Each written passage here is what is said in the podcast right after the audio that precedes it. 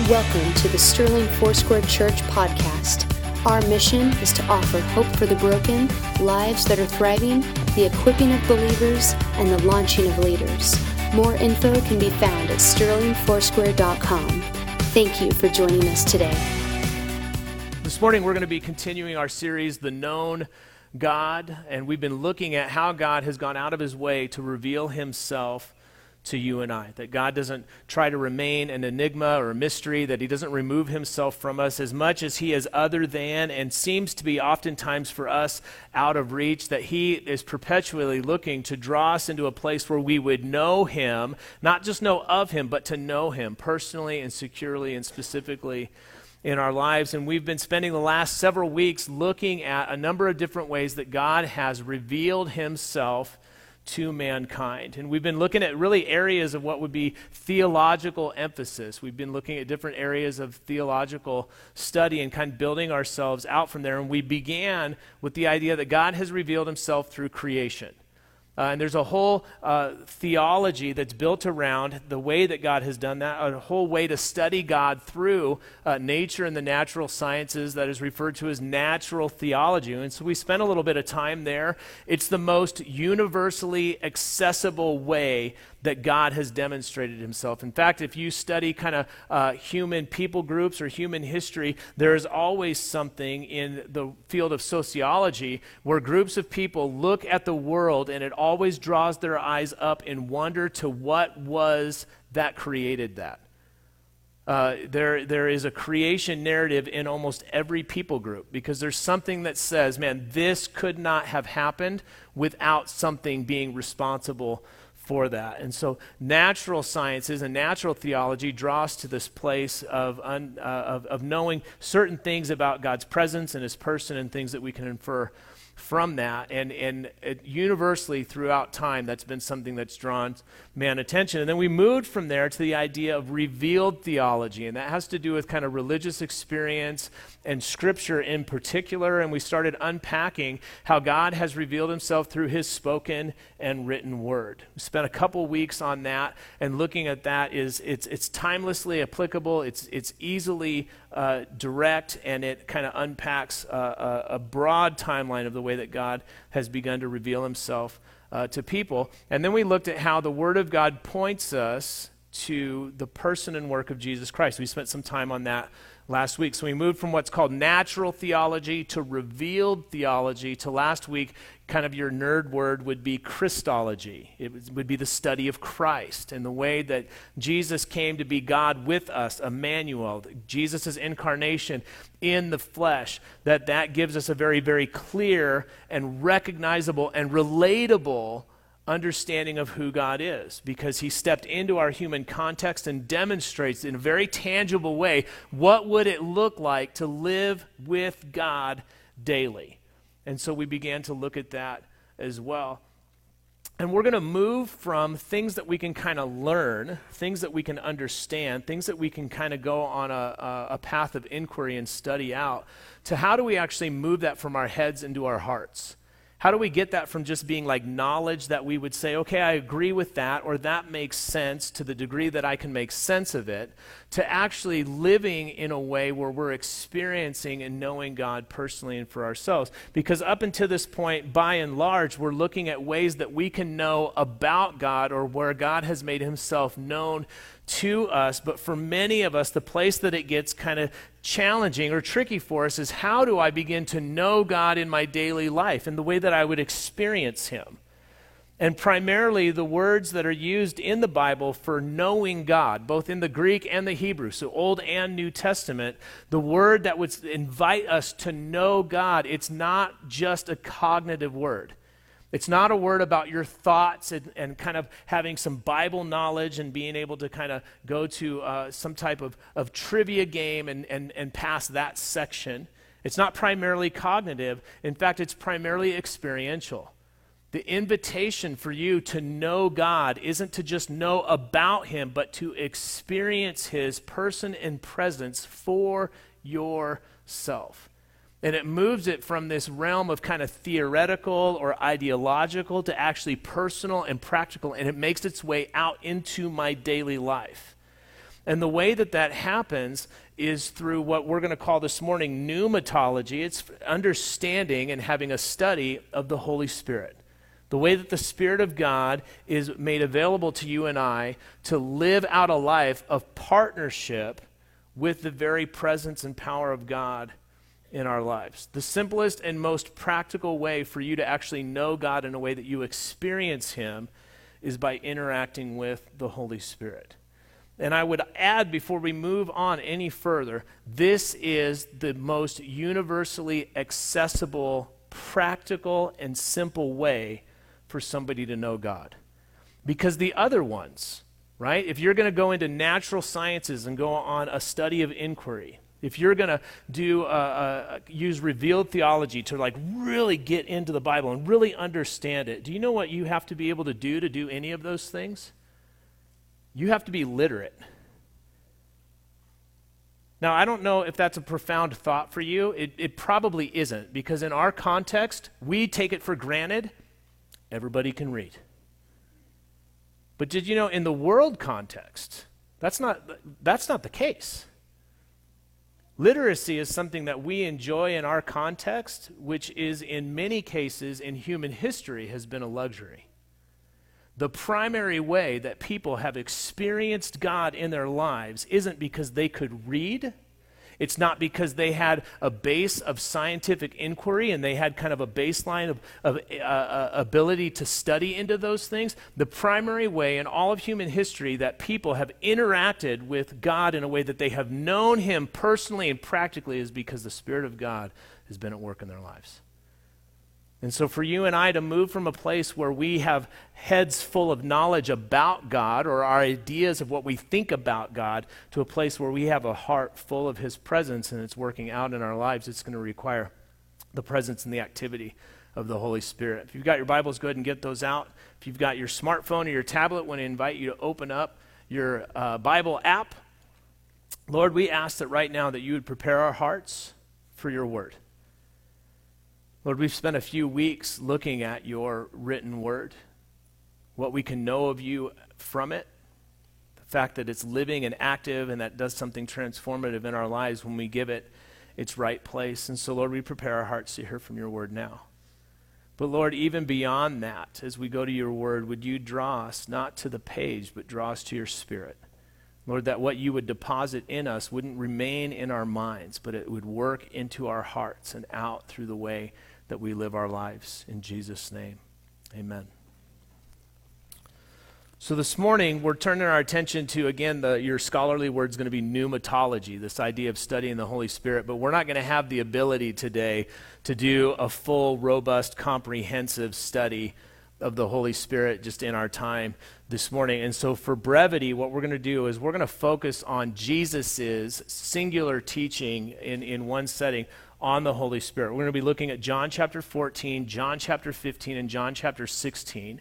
And there's a number of other things that Jesus touches on in that context, but one of the threads woven throughout those chapters is his focus on the person and the role of the Holy Spirit in the life of the believer or Christ follower or disciple, depending on kind of the language that you want to use to identify that.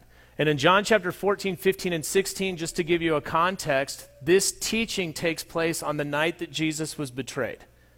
This is his last night hanging out with the disciples before he moves on from this context to the Garden of Gethsemane, where he is arrested, and then he moves into the, the trial and the beating and the cross and the death and the all of that stuff happens after this. This is the same night that Jesus has communion. He shares the Passover meal with his disciples and he institutes communion. It's the same room, same setting where he washes his disciples' feet. All of those things are taking place here. So, in this place where he comes, he shares the Passover meal, he washes his disciples' feet, and he has one last sense of a collective teaching with them before he is headed to the cross he spends his time talking about some specific things, but one of the threads through all three chapters is this idea of the person and the role of the Holy Spirit in the life of the believer. And so, what we're going to do is we're just going to look at what Jesus says about the Spirit of God that we can expect to have as part of our experience and what that teaches us about who God is and how we can know Him, not know of Him, but to actually know Him. And so we're going to start in John chapter 14, verses 16 and 17. Just prior to this, Jesus has been telling the disciples, hey, don't let your hearts be troubled. I'm going to go, but I'm going to come back for you. Uh, last week, we talked a little bit about this statement where Jesus said that He was the way and the truth and the life, right? He draws them to this assurance that they can count on him, but he's also preparing them for his exit. He's deuces, he's going to bounce, and he's going to be gone.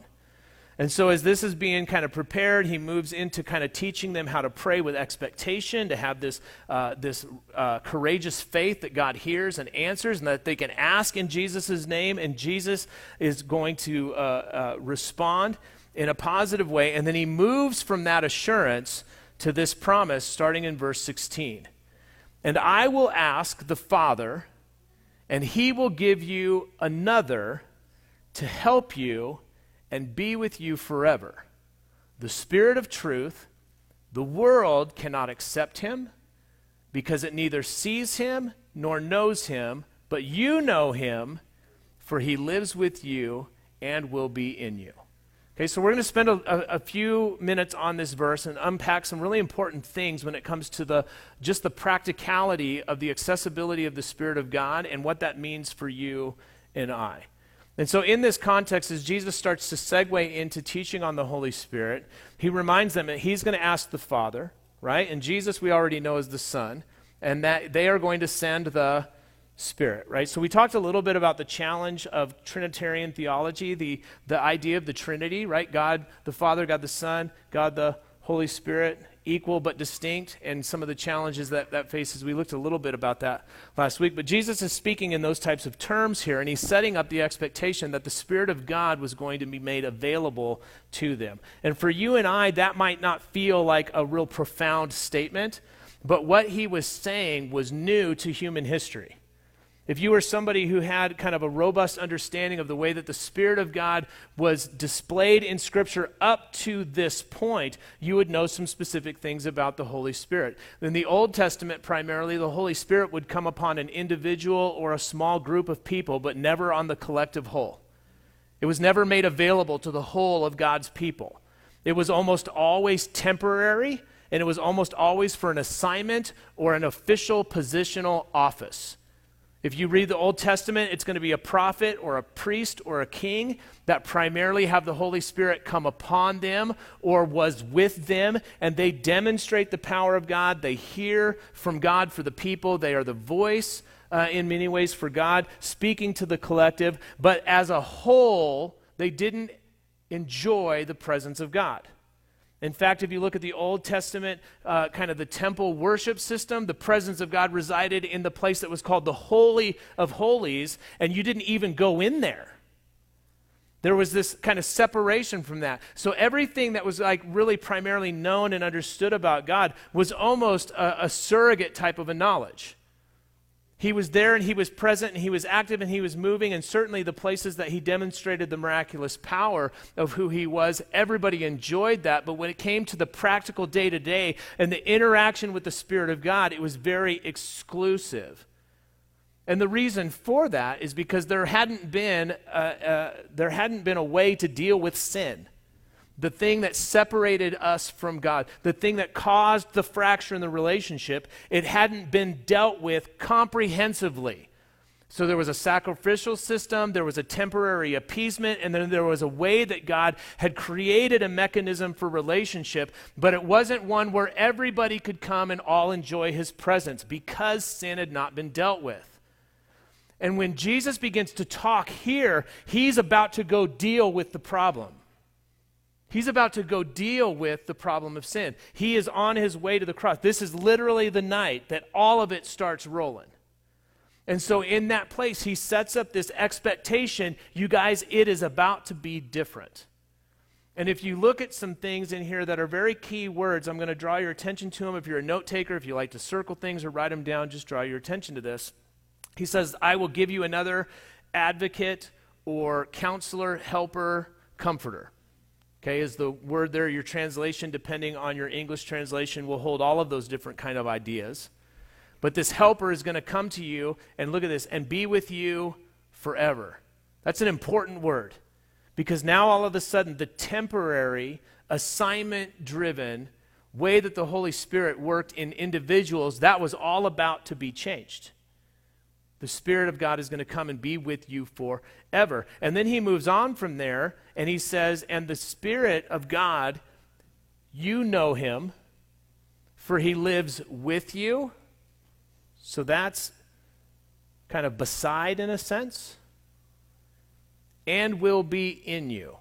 Now, depending on your translation, your Bible might say he lives with you and in you. I would say that the NIV gets the context right because there's a future tense to this.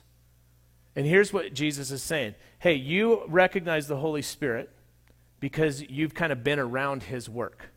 In fact, there's a couple places where the disciples had already been sent out in the name of Jesus and authority, and they had done some really rad kingdom stuff. They'd driven out demons and they had laid their hands on people and they were healed and they like got to see and be the hands of miracles that God was doing. So they got had had they had had a chance to experience it. But again, it wasn't permanent and it was just for the assignment base that Jesus sent them on. But then he makes this future statement and he will be in you. And for you and I, on the other side of the death and resurrection of Jesus Christ, this is so important because the way that the Holy Spirit has been made, available to the followers of Jesus, the way that the Holy Spirit is now inviting the people of God to experience the very presence and power of God has changed. The Holy Spirit is available now and is with you now, forever and not just with you, around you, on you, but the Holy Spirit, if you have received Jesus as your Lord and Savior, the Holy Spirit indwells you, is kind of the language that would be used. He is in you. Which is why in 1 Corinthians chapter 6 verse 19 where Paul's bringing a correction to the church where they're kind of living in a way where they're abusing their bodies and they're giving themselves over to the lusts of the flesh where as he brings that correction he says, "Do you not know that your bodies are now temples of the Holy Spirit. Like his correction to them about the way that they were just kind of abusing themselves, leaning towards hedonism, was like, hey, stop doing that. Like, your flesh isn't just the vehicle for your desires anymore. Your very body now has the Holy Spirit present in it. You are now the temple of the Holy Spirit who is in you, who you have received from God.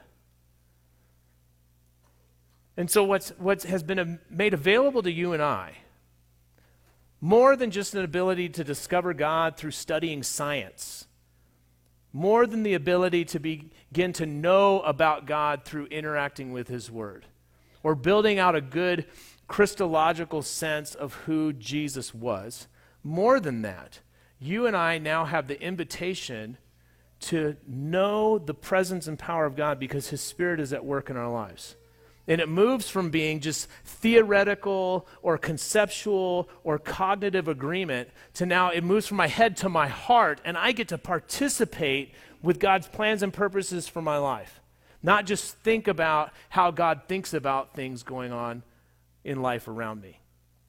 And so we've moved from this place of kind of this temporary, exclusive interaction with the Spirit of God to anyone who has received Jesus now has the Spirit of God dwelling in them, which means you have the opportunity to participate in the things that God wants to do. And that you could know Him not because you learned something in Sunday school or you heard somebody's message or you went to seminary or you had a Bible study, but you could actually know the person, the presence of God in your life in your day to day, in your ins and outs. And that's what most of us really, really need. You need to know how to make decisions, how to discern the will of God, how to respond to somebody who is an antagonist to you. You need to know how to navigate all of the weird nuance of the relativism of the world around us and to make sense of things where people are saying, hey, there's no truth and there's no grounding and just whatever works for you now works for you. Like, how do you navigate yourself through all of that type of chaotic uncertainty when it's just kind of, you get to make your own rules? Everybody does. And as long as you don't infringe upon my rules, your rules, if they work for you, like, that's fine. Like, like how, do you, how do you make decisions? How do you make sense? How do you know? In fact, one of the primary conversations that I've had as a pastor in, in the over 20 years as, as a pastor that I've interacted with people on has been like, how, like, how do I know when God's speaking to me? How do I know what God's will is for my life? Like, how do I have certainty that I'm. And really, you, you discover the certainty when you know that you are experiencing the presence of God.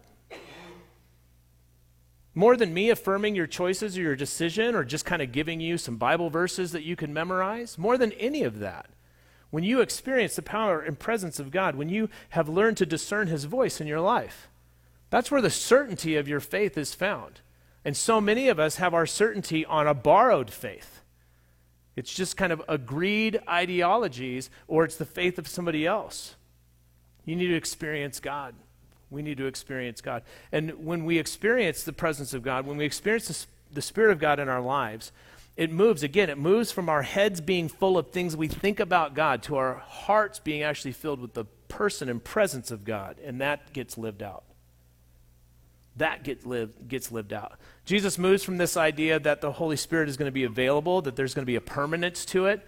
And then he moves on in verse 26. But the advocate, the Holy Spirit, whom the Father will send in my name. So he's using the same type of a language here, but he makes sure that he goes back and addresses the idea that when he used the term advocate or counselor, comforter, helper, however that is translated into your English translation, he makes sure to know that we're talking about the Holy Spirit, right? Just in case you missed it on the first side, the advocate, the Holy Spirit, let me be clear, guys, I'm talking about the Spirit of God who the Father will send in my name, look at this, will teach you all things and remind you of everything that I have said to you. This is why the Spirit of God is important for you and I.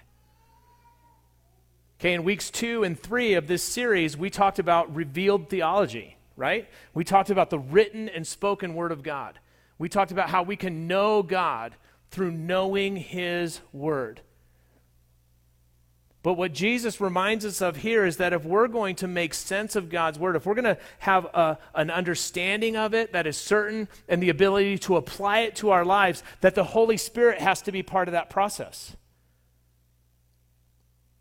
The Holy Spirit will teach you all things and will remind you of everything that I have said to you. The Holy Spirit at work in my life helps me make sense of God's Word when I'm having hard times sense making with it. We've got a saying here, just a really practical one that we've used for years, but it's this whatever of God's Word you can get into you, the Holy Spirit can get out into your life when you need it.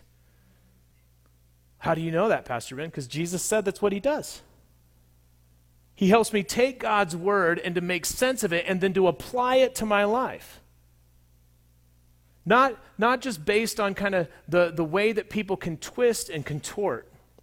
Did you know you can use the Word of God to kind of establish almost any position of a polarizing issue in our world right now? You can cherry pick a verse, you can just pick something out and say this you know, there's an Old Testament verse in kind of the uh, Levitical covenant that says an eye for an eye. Which, when you really want to get revenge, man, that's, that's, that's a verse we like. All right, but then Jesus says, Love your enemies as yourself. I don't know.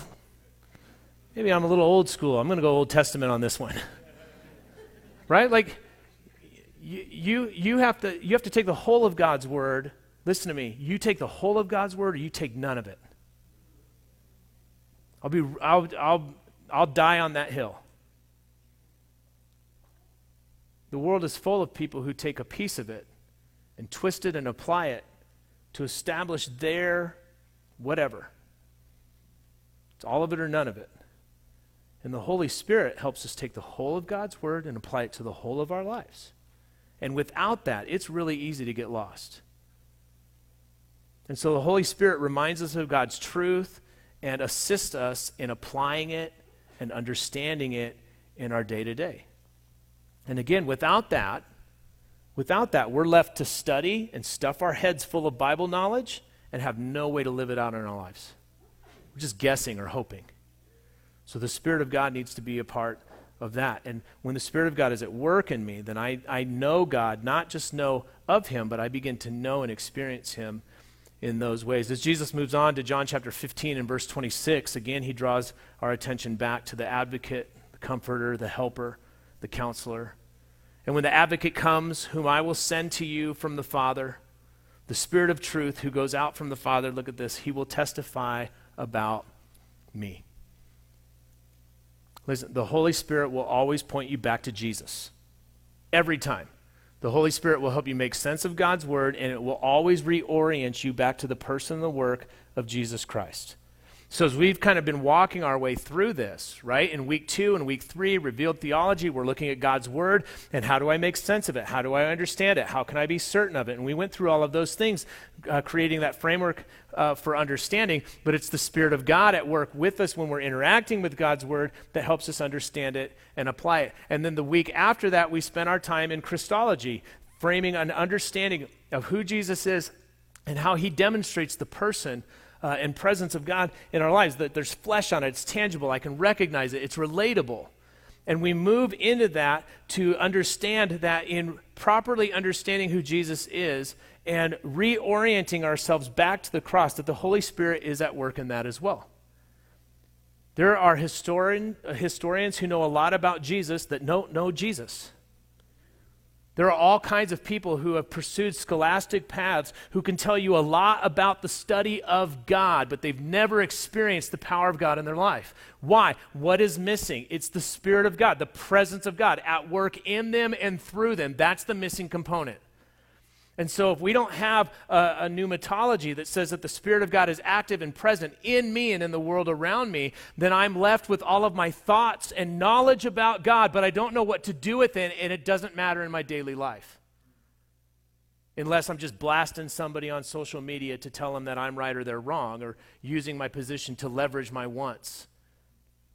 Like the Spirit of God moves it from our head into our hearts and out into our lives. And Jesus said, Hey, the, the Holy Spirit, who, who I'm going to send, man, He is going to keep you oriented to me. Jesus' invitation at the very beginning was to come and follow me. Come and follow me. That's the invitation to each and every one of us to come and to know God through Jesus, to come and follow him. And whenever we are kind of thrown into the kind of the waves and the tempest of this world, the Holy Spirit comes and reorients our compass back to no Jesus, Jesus, Jesus. Je- Don't get lost with that. No Jesus. Don't entertain that. No Jesus. And not even falling for any of the false ones. One of the things that I love about Scripture is Jesus basically, when he starts talking about his return, can I tell you, you're not going to miss it. Nobody's going to miss it. There's kind of some fear based end times theology out there sometimes that suggests that if you're not like really paying attention, Jesus is going to come and he's going to be gone and you're going to like miss it. I've watched people that have been gripped in fear over thoughts like that. You're not going to fall for something that's false. In fact, one of the things that I love about Jesus is there's a teaching in the gospel where he says there's going to be people that come and claim to be me. Oh, Jesus is over here. Oh, he's came back over there. We've got the secrets. You better come with us because we're the only ones who know. And he says, Don't fall for any of that foolishness. You're not going to miss it. That when the Son of Man comes again and he returns on the cloud, like it's not, you're not going to miss it.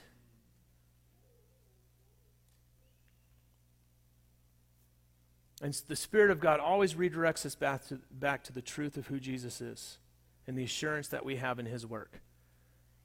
With issues of our value, our salvation, healing, wholeness, direction, decision making, identity, always. Nope, nope, nope. Always correcting us back to Jesus. And if we don't have the Spirit of God at work in our life in that way, like, is it any wonder that we can get tangible in our faith walks? We can get to all kinds of weird places. So we need that reorientation. John chapter 16, verses 7 and 8, Jesus says this, But very truly I tell you, it is for your good that I am going away. Unless I go away, the advocate, right? Holy Spirit, the comforter, the helper, the counselor, he will not come to you. But if I go, I will send him to you. And when he comes, look at this, he will prove the world to be in the wrong about sin and righteousness and judgment. One of the roles of the Holy Spirit at work in the world and at work in the life of the believer is to convince us of what is true. To get convince us of what is true. And in fact, the Holy Spirit really has to be the primary agent at work in you for you to arrive at that conclusion. Like if, if, you, if you study kind of the salvific um, theme in Scripture, the idea of, of how do we come to a place where I surrender to Jesus, Paul in his theology would build out this idea that it, the Holy Spirit actually has to draw us to that place. That the gospel itself is foolishness to the way that the world thinks and works. It's, it's upside down, it's counter culture. In fact, most of the things of the kingdom are upside down, right? If you want to be the greatest, you got to be the least. If you want to be first, you got to be last, right? If you're if you're going to be a leader, you got to be a servant. Like it's all wonky, it's upside down, and it, it's it's weird and it's ill-fitting because the world that we live in is so broken, and that's the water that we swim in that we're so accustomed to that it's almost offensive. And in fact, Paul says that about the gospel that the gospel is offensive to the constructs of the world. And it's the Spirit of God that has to draw us to this place where we re- have a, a renewing of our mind and a repentance of our heart.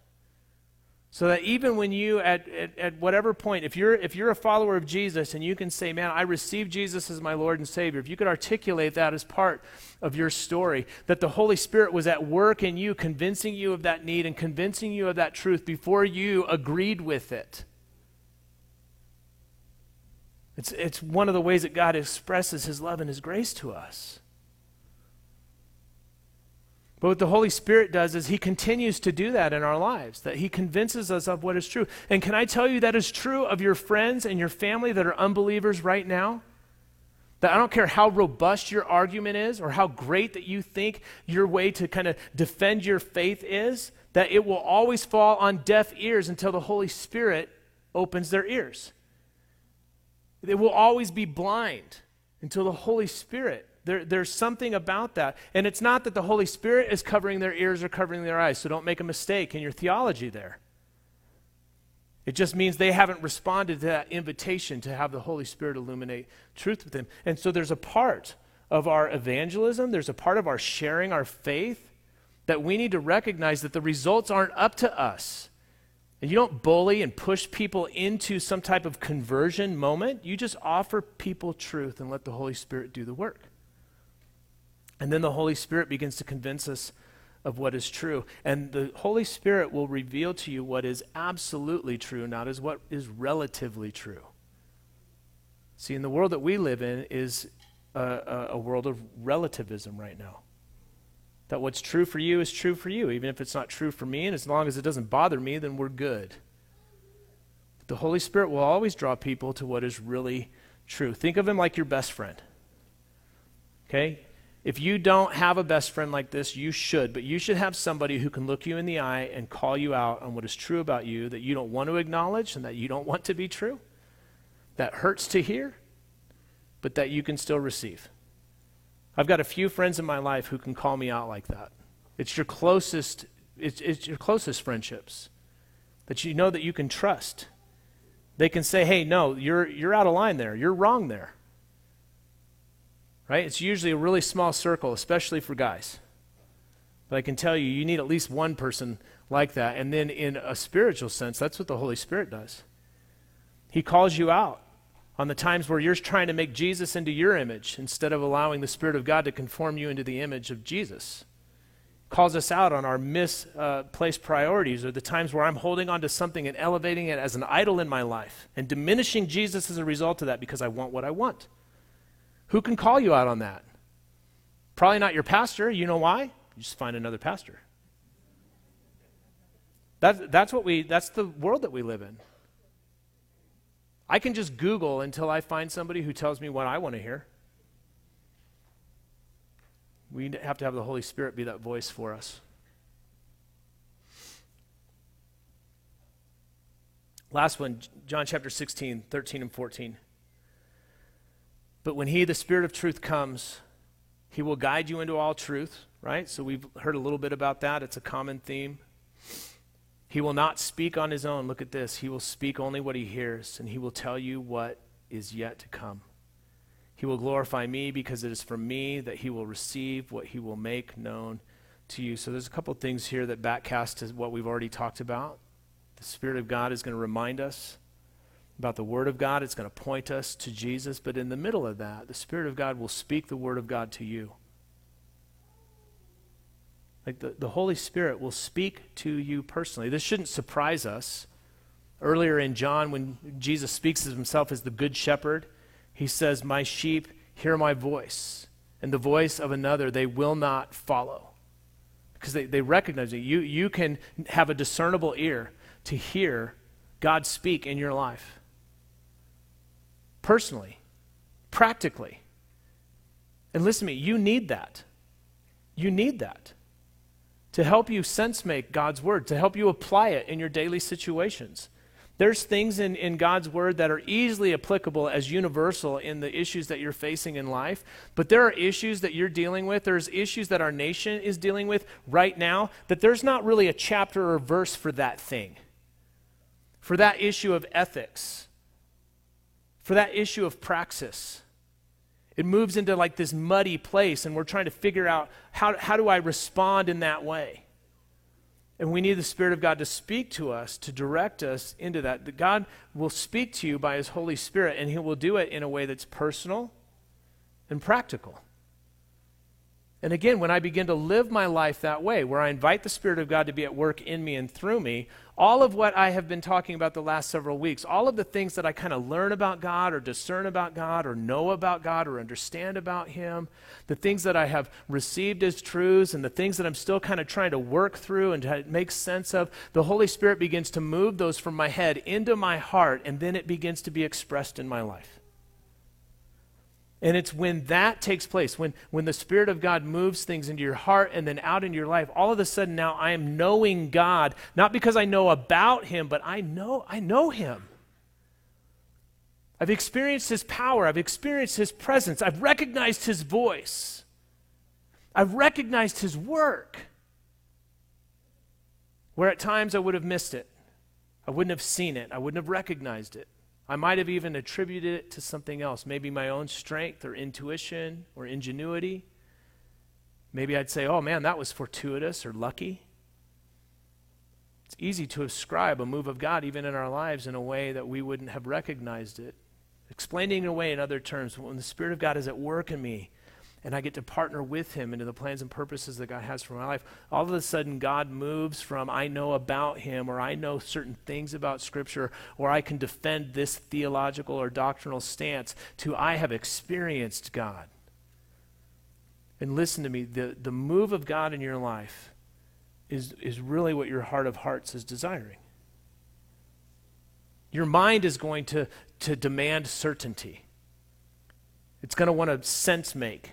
It's going to want to take this, this big understanding of who God is and it's going to want to make it into little bite sized box cubes that you can kind of stack up and kind of hold on to. And you, you will always forever be frustrated with that because God will not be restricted, restricted to the finite of your mind.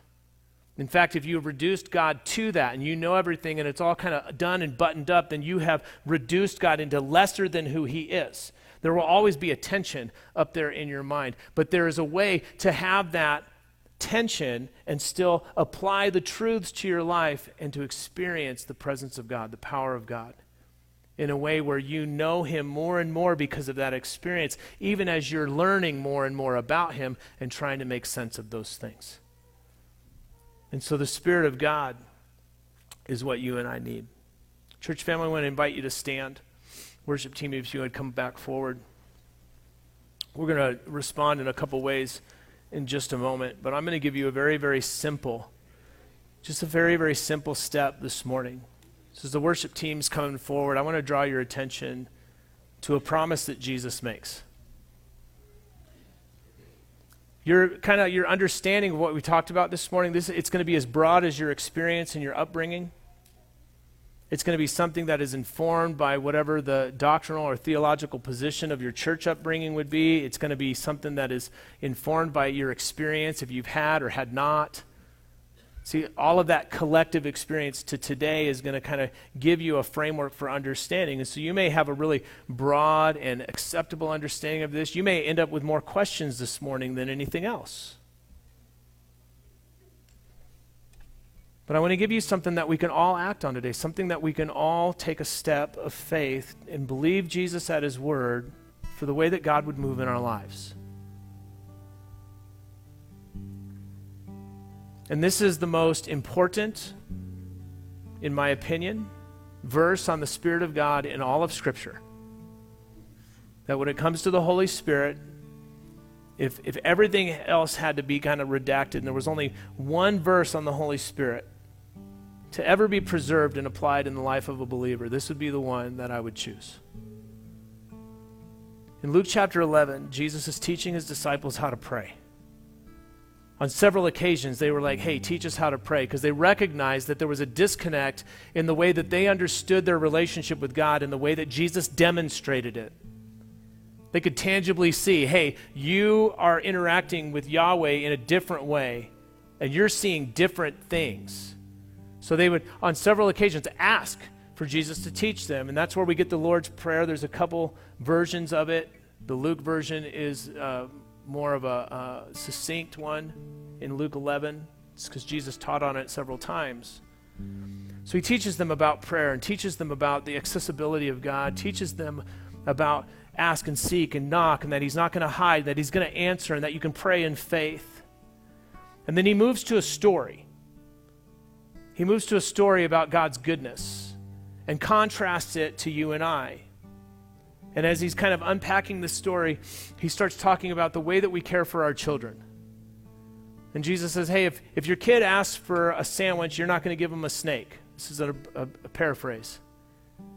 If he asks you for a Lunchable, right, you're not going to give him a bag of scorpions. Like, you shouldn't. That's bad parenting. Let me just be clear, just in case there's like muddy water for you this morning. Jesus said, like, nobody would do that.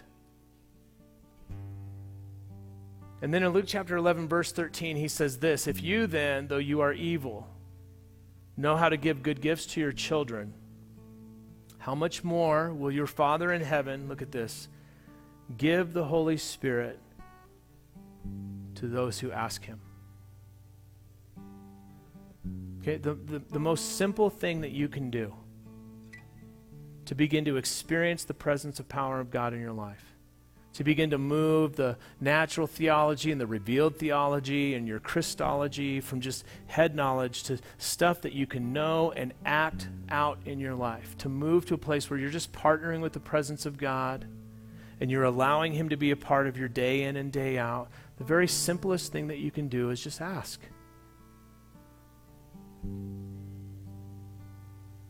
And, and, and, there's a whole bunch of other things that could come after that that you would have to try to figure out and make sense of. Like, the, the, it's, it's, it's not that there's nothing after that, but it's the, it's the simplest place to start. See, when we pray, there's times where God says yes, there's times where He says not now, there's times where He says no, but. Right? That's part of our experience. But Jesus says that when we ask for more of the Holy Spirit, God always says yes to that. He always says yes. So I'm going to ask you to bow your heads.